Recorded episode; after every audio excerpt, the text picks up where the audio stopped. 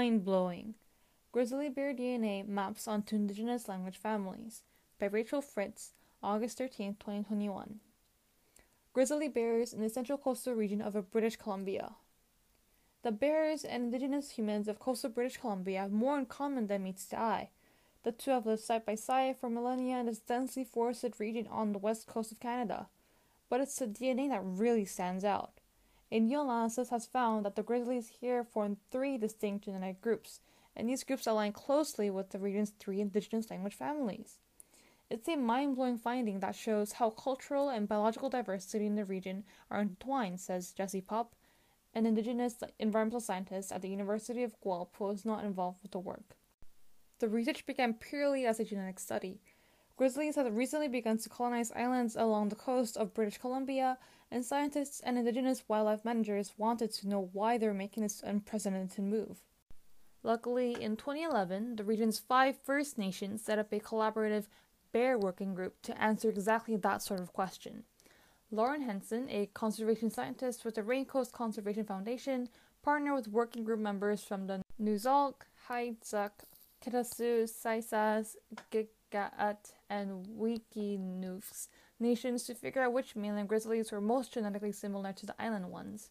Henson used bear hair samples that researchers involved with the working group had collected over the course of 11 years. To get the samples, the team went to remote areas of British Columbia, some of them only accessible via helicopter, and piled up leaves and sticks, covering them with a concoction of dogfish oil or fish based slurry. It smells really, really terrible to us, but it is intriguing to bears, Henson says. The researchers then surrounded this tempting pile with a square of barbed wire, which harmlessly snagged tufts of fur and the DNA contains when bears came out to check out the smell. In all, the group collected samples from 147 bears over about 23,500 square kilometers, an area roughly the size of Vermont. Henson and her colleagues then used microsatellite DNA markers, regions of the genome that change frequently compared with other sections, to determine how related the bears were to each other. The scientists found three distinct groups of bears living in the study area. They report this month in Ecology Society. DNA analysis reveals three distinct genetic groups of grizzly bears, which align with the boundaries between indigenous language families, gray lines.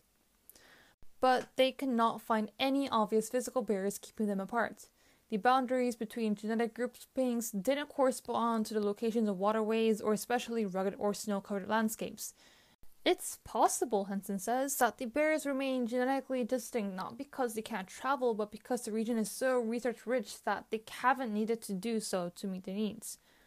One thing did correlate with the bears' distribution, however indigenous language families. We were looking at language maps and noticed a striking visual similarity, Henson says. When the researchers analyzed the genetic interrelatedness of bears both within and outside the area's three language families, they found that grizzly bears living within a language family's boundaries were much more genetically similar to one another than to bears living outside them. The findings don't surprise Jen Walkus, a Wuikinuxv scientist who co authored the study. Growing up in a remote community called Rivers Inlet, she saw firsthand that humans and bears have a lot of the same needs in terms of space, food, and other resources. It would make sense, she says, for them to settle in the same areas ones with a steady supply of salmon, for instance. This historic interrelatedness means Canada should manage key resources with both bears and people in mind, she says. The Wuikinuxv Nation, for example, is looking into reducing its annual salmon harvest to support the bears' needs, she notes.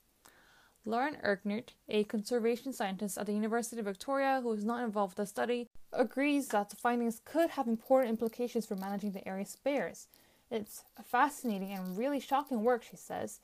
The resources that shaped grizzly bear distribution in the region clearly also shaped humans, Urquhart says, which I think reinforces the idea that local knowledge and localized management are really critical. This is a citation for this article, and this is my personal opinion.